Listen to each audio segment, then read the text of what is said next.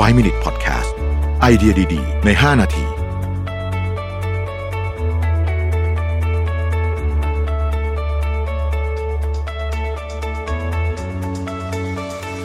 ับคุณอยู่กับประวิทย์ หาญอุตสาหะครับวันนี้ผมเปลี่ยนมาอ่านหนังสือเล่ม Super Level นะครับนี่เป็น CEO ของ Samsung นะฮะเป็นผู้เขียนนะครับก็อันนี้ก็เป็นบทย่อยๆนะคิดว่าน่าจะได้คุยกันหลายบทเลยทีเดียวเพราะว่าหนังสือเล่มนี้ก็เป็นเหมือนกับพวกleaders guide แนวๆนั้นนะครับอ่ะบทนี้งานของผู้นำนะฮะเขาบอกว่าการบริหารเนี่ยมันเปรียบเหมือนปริศนาลึกลับนะเมื่อไหร่ที่เรารู้สึกว่าเราเข้าใจแล้วก็จะมีอะไรมันโผล่เข้ามาแล้วก็ทำให้เราไม่เข้าใจนะครับผู้มีส่วนได้ส่วนเสียเนี่ยมันซับซ้อนแล้วก็ต่างคนต่างความคิดนะครับบางคนก็พูดอย่างทำอย่างนะคิดอย่างทำอย่างก็มีนะฮะการบริหารทั่วไปที่ครอบคลุมถึงตัวแปรที่หลากหลายจึงไม่ใช่เรื่องง่ายนะฮะส่วนใหญ่เราใช้วิธีที่เรียกว่า benchmarking นะครับโดยพยายามเรียนรู้กฎการบริหารจากกรณีตัวอย่างของกิจการหรือผู้บริหารคนอื่นที่ประสบความสำเร็จนะครับเราก็จะเห็นว่าเวลาใครประสบความสำเร็จมากๆเนี่ยคนก็จะไปศึกษาวิธีการบริหารไม่ว่าจะเป็นอีลอนมัสก์สตีฟจ็อบส์อะไรต่างๆก็จะมีศาสตร์มาเอาคุณประชุมแบบ Amazon ยังไงพรีเซนต์แบบอีลอนมัสก์ทำยังไงนะฮะออกแบบ product แบบสตีฟจ็อบส์อะไรอย่างเงี้ยก็ว่ากันไปนะครับอย่างไรก็ตามเนี่ยนะครับวิธีการ benchmarking มีข้อจำกัดและทำได้เพียงชั่วคราวการเรียนรู้หลักการบริหารจากกรณีตัวอย่างของกิจการที่ประสบความสำเร็จนั้นเป็นเรื่องที่ดี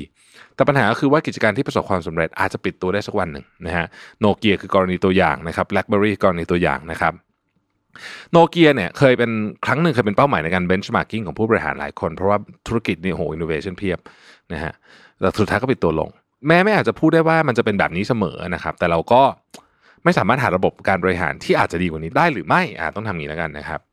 ผู้เขียนบอกว่าอยากชวนทุกคนร่วมกันหาวิธีการอธิบายหลักการของการบริหารที่เหมาะสมที่สุดโดยสะท้อนผ่านประสบการณ์จริงในการทำงานไม่ใช่ทฤษฎีนะครับเป็นสิ่งที่ผู้เขียนบอกว่าได้เห็นและรู้สึกจริงๆระหว่างทำงานด้านบริหารมาตลอดชีวิตอันแรกก็คือผู้นำคือสมองขององค์กรการบริหารเกิดขึ้นผ่านองค์กรและผู้นำมีอิทธิพลต่อองค์กรอย่างยิ่งนะฮะเราจะเห็นว่าพลังของความเป็นผู้นำมีอิทธิพลอย่างมากต่อความเจริญและความตกต่ำของประเทศและองค์กรนะพลังของความเป็นผู้นำมีอิทธิพลอย่างมากต่อความเจริญและความตกต่ำของประเทศและองค์กรนอกจากจะทำให้สมาชิกในองค์กรพึงพอใจแล้ว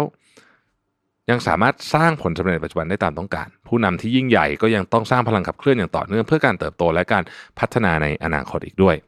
ในทางตรงกันข้ามผู้นำที่แย่จะทำลายอนาคตขององค์กรและสมาชิกในองค์กรคุณค่าของผู้นำนั้นดูได้จากความพยายามในการสร้างองค์กรที่ดีเป็นสิ่งแรกเนื่องจากภาพลักษณ์ขององค์กรที่ดีแตกต่างกันไปตามนิสัยใจคอของผู้นำและเงื่อนไขต่างๆเช่นสถานการณ์ในขณะนั้นการเงินในขณะนั้นขนาดขององค์กรเป้าหมายองค์กรต่างๆทำให้บอกไม่ได้ทันทีว่าแบบไหนถึงเรียกว่าดีแม้จะเป็นองค์กรหรือบริษัทเดียวกันที่ประกอบด้วยสมาชิกกลุ่มเดียวกันแต่ภาพลักษณ์ขององค์กรก็จะแตกต่างกันไปในตามแต่ละช่วงนะครับผู้เขียนบอกว่าองค์กรที่ดีต้องมีลักษณะพื้นฐานด้วยกันทั้งหมด3ข้อนะอันที่1สมาชิกรับผิดชอบงานของตัวเอง2สมาชิกร่วมมือกันทำงาน3เมื่อเกิดปัญหาในองค์กรสมาชิกต้องเปิดเผยและแก้ไขปัญหานั้นได้นะฮะผมทวนอีกทีนึงนะครับฟังดูเหมือนจะเบสิกนะฮะแต่ว่า3ข้อนี้บางทีก็ไม่ง่าย1สมาชิกรับผิดชอบงานของตัวเอง accountability นะ2สมาชิกร่วมมือกันทำงาน3เมื่อเกิดปัญหาในองค์กรนะครับสมาชิกต้องเปิดเผยและแก้ปัญหานั้นได้นะฮะข้อสุดท้ายนี้ก็ต้องทำมันเป็นการทำงานแบบในสภาวะแวดล้อมที่เซฟนั่นเองต้องมีครบ3ข้อจึงจะเรียกได้ว่าเป็นองค์กรที่ดีที่สุดแต่องค์กรแบบนี้มีอยู่จริงหรือเปล่านะครับคำตอบคือมีนะฮะแล้วก็สามารถสร้างได้ด้วยนะครับแต่ว่าสมบูรณ์แบบ 100% ไม่มีเขาบอกเลยนะฮะมีแบบเช็คลิสต์อะไรแต่สมบูรณ์แบบ 100% ไม่มีแล้วผู้เขียนบอกว่ายิ่งถ้าเป็นบริษัทใหญ่เนี่ยยิ่งเป็นไปไม่ได้เลยนะฮะเพราะฉะนั้นเนี่ยระหว่างพยายามสร้างองค์กรที่ดีที่สุดเนี่ยลองหาโมเดลการบริหารที่อาจจะทำได้ในสิ่งที่ใกล้เคียงหรือเปล่านะฮะเขาบอกว่าพอพยายามจะหาโมเดลเนี่ยเขาเป็น CEO ต้องหาโมเดลนะฮะเขาบอกว่าจริงๆเนี่ยเขาไปพิจารณาดูสัตว์ก็ได้นะฮะกลุ่มมดจะเป็นกรณีตัวอย่างขององค์กรที่ดีที่สุดได้หรือไม่นะครับพอพิจารณาดูเขาบอกมันไม่ได้อะแม้มดจะมีวิวัฒนาการนะครับแต่การทำงานของมันในอดีตและปัจจุบันไม่ได้เปลี่ยนแปลงมากนักนะฮะเพราะฉะนั้นเนี่ยไม่เวิร์กนะครับแล้วถ้าไปเปรียบเทียบกับอวัยวะของร่างกายล่ะเปรียบเทียบไปเปรียบเทียบมาเป็นไปได้นะองค์กรที่ดีที่สุดจริงทำงานคล้ายกับการทำงานของร่างกายนะครับโดยสมองทำหน้าที่สั่งการอวัยวะส่วนต่างๆและร่างกายให้ทำหน้าที่อย่างเงียบๆทว่าเมื่อลองนึกถึงหน้าที่และบทบาทของสมอง เราจะรู้ได้ว่าสมองไม่ได้แค่ออกคำสั่งอย่างเดียวนะฮะสมองนี่ไม่ได้แค่ออกคำสั่งอย่างเดียวนะครับยกตัวอย่างเช่นเมื่อสิ่งแปลกปลอมเข้าตาสมองไม่ได้สั่งการให้ตากระพริบแต่ตาเรากระพริบโดยอัตโนมัติเพื่อป้องกันสิ่งแปลกปลอมนั้นนะครับหรือว่าให้น้ำตาไหลเพื่อให้สิ่งแปลกปลอมไหลออกไปเมื่อมีสิ่งเร้าหรืออันตรายร้ายแรงเข้าสู่ร่างกายนะสมองก็จะตอบสนองอย่างตื่นตัวเวลาที่ร่างกายหนาวสั่นเพราะเป็นพิษไข้เราจะหยุดทำงานและกินยานอนถ้ามีศัตรูที่แข็งแกร่งเข้ามาหรือมีความเครียดสูงสภาวะที่ร่างกายตื่นกลัวหรือเหงื่อออกก็จะทำหน้าที่ป้องกันสมองเช่นเดียวกันนะครับการทำงานของสมองเช่นนี้อาจเรียกได้ว่าเป็นการตอบสนองสู่ภายนอกโดยดูว่ามีอันตรายอะไรจากภายนอกบ้างไหมนะครับและถ้ามีอันตรายจากภายนอกเข้ามาเราต้องหนีหรือต้องเผชิญหน้ากับมันนะฮะเราอยู่ใน flight or fight mode นั่นเองการตัดสินใจเรื่องใหญ่เช่นนี้เป็นหน้าที่ของสมองซึ่งเป็นระบบในร่างกายมนุษย์ที่เข้าใกล้ความสมบูรณ์แบบโดยการวิวัฒนาการมาหลายพันหลายหมื่นปีแน่นอนว่าสัตว์ก็มีการกระบวนการทำงานแบบนี้เหมือนกันแต่ความแตกต่างที่เด่นชัดประการหนึ่งคือมนุษย์สามารถเข้าใจอาการหรือว่าปัญหาและหาวิธีการแก้ปัญหาได้นะครับแต่สัตว์ทำไม่ได้นะฮะความแตกต่างนี้เกิดขึ้นเพราะอะไรนักวิชาการที่ศึกษาวิจัยเกี่ยวกับวิวัฒนาการกล่าวว่าความแตกต่างของมนุษย์และสัตว์อยู่ที่สมองซึ่งถือว่าเป็นผู้นำของอวัยวะต่างๆในร่างกายนั่นเองความต่างของหน้าที่และความสามารถของสมองเช่นนี้ทำให้มนุษย์มีความสามารถในการปรับตัวอันยอดเยี่ยมที่ไม่มีสัตว์ใดทำได้เลยนะครับหากเปรียบกันหลักการบริหารผู้นำองค์กรต้องทำงานเหมือนสมองกล่าวคือไม่ควบคุมพนักงานทุกเรื่องเช่นเดียวกับสมองที่ไม่ได้ควบคุมจัดการอวัยวะทุกอย่างเมื่อกี้เราได้ยกตัวอย่างไปแล้วสมองไม่จัดการกับร่างกายโดยควบคุมทุกรายละเอียดหรือว่า micromanage ผู้นำก็ต้องไม่ทำเช่นนั้น